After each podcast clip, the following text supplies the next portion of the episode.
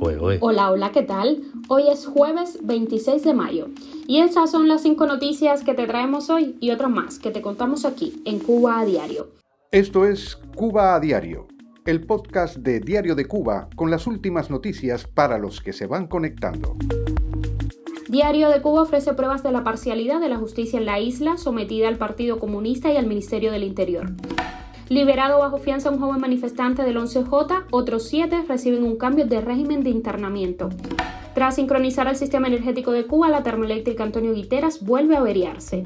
Los centrales cubanos solo cumplieron el 52% del plan previsto en la recién finalizada zafra azucarera. El proyecto que maduró Hanlen La Bastida, preso en Villamarista, gana un premio en España. Esto es Cuba a Diario, el podcast noticioso de Diario de Cuba. Comenzamos. Diario de Cuba publicó el miércoles pruebas de la parcialidad de la justicia en la isla, sometida al Partido Comunista y al Ministerio del Interior. El material que presentamos es inédito y se trata de una reunión realizada en noviembre de 2018, encabezada por Rubén Remigio Ferro, presidente del Tribunal Supremo Popular, y con la participación de fiscales, instructores penales y miembros de criminalística.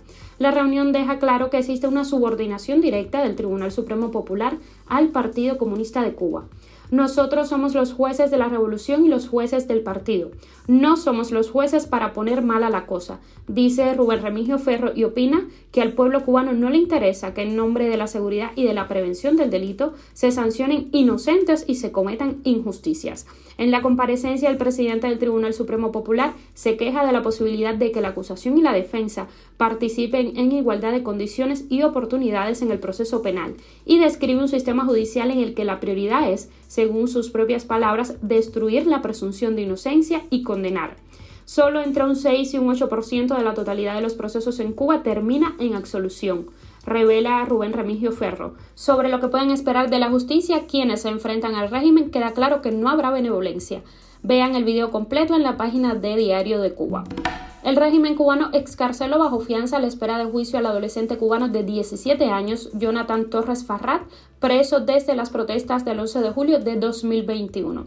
La madre de Torres Farrat, Bárbara Farrat Guillén, dijo a Diario de Cuba que las autoridades impusieron a su hijo una fianza de 3 mil pesos.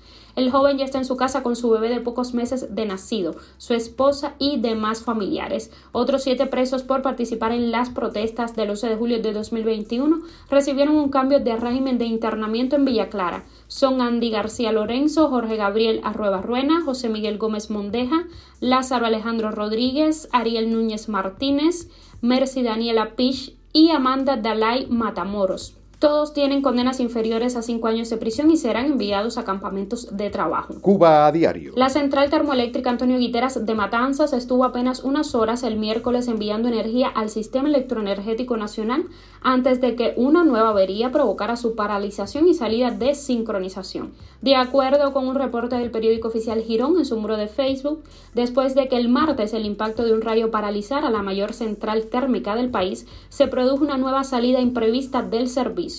La crisis de generación eléctrica se ha agravado desde la semana pasada y ha provocado apagones de más de 8 horas en casi todo el país. Tras concluir la zafra azucarera 2021-2022 en Cuba, el pasado 20 de mayo las autoridades de la isla han reconocido que apenas se cumplió el 52% del plan previsto, pues de los 35 centrales activos en el país, 32 quedaron por debajo de lo pactado. Dionis Pérez Pérez, director de informática y comunicaciones del grupo empresarial Ascuba, dijo que la recién finalizada zafra no empezó bien y su desarrollo tampoco tuvo un comportamiento favorable de manera general pues solo los centrales Melanio Hernández de Santo Espíritu, 14 de julio de Cienfuegos, y Boris Luis Santa Coloma de Mayabeque cumplieron con la producción de azúcar planificada. El funcionario afirmó que entre las razones que provocaron el mal resultado estuvieron un atraso de tres meses en las reparaciones y alistamientos de los centrales azucareros que arrancaron con 12 días de atraso.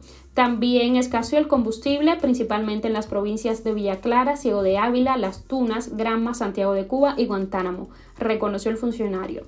Aunque no fue señalada como una de las principales limitaciones el abasto de agua y la actividad ferroviaria, tampoco han cumplido de forma eficiente su rol en la presente cosecha.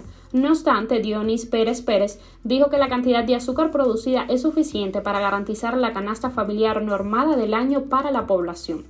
A los problemas que sufren los centrales se suma la precariedad con que trabajan los campesinos. Antes de comenzar la zafra, un grupo de productores se quejó durante un encuentro con el viceprimer ministro cubano, Jorge Luis Tapia Fonseca, de la falta de calzado y ropa para las labores agrícolas. Cuba a diario. El artista cubano Hanle Labastida ganó el premio que otorga la empresa inmobiliaria Idealista de España por su proyecto República Penitenciaria, que él mismo calificó como autobiográfico por haber sido madurado mientras estuvo preso en el cuartel general de la seguridad del Estado de Cuba Villa Marista antes de ser expulsado de la isla.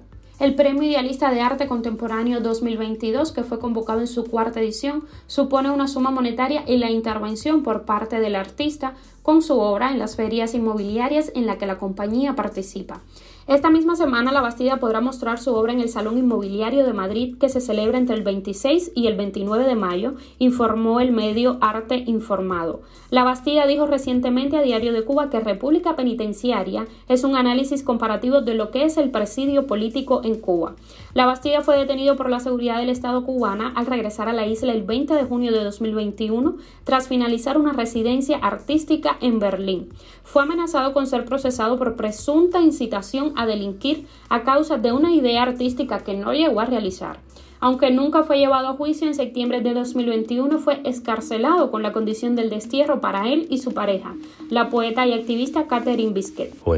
Noticia extra, ha sido encontrado un antiguo estado precolombino oculto bajo las selvas del Amazonas. Bajo los bosques tropicales del sudeste asiático, África, Sri Lanka o América Central existen restos arqueológicos de centros urbanos de antiguas civilizaciones, pero nada de eso se había encontrado nunca en la Amazonía prehispánica hasta ahora. Un equipo de arqueólogos acaba de descubrir un denso sistema de asentamientos pertenecientes a la cultura casarabe, que incluye dos grandes ciudades. Los investigadores han utilizado el sistema de rayos infrarrojos para detectar y registrar paisajes modificados por humanos en el bosque sabana de los llanos de Mojos, en el norte de Bolivia. Escanearon hasta seis áreas distintas en el corazón de la cultura casarabe, que se desarrolló entre los años 500 y 1400 después de Cristo.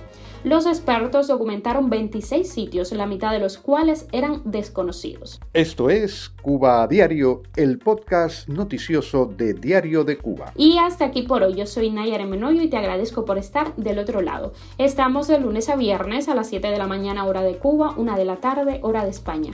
Recuerda, nos puedes encontrar en Telegram, Spotify, Apple Podcast y Google Podcast. Hasta mañana.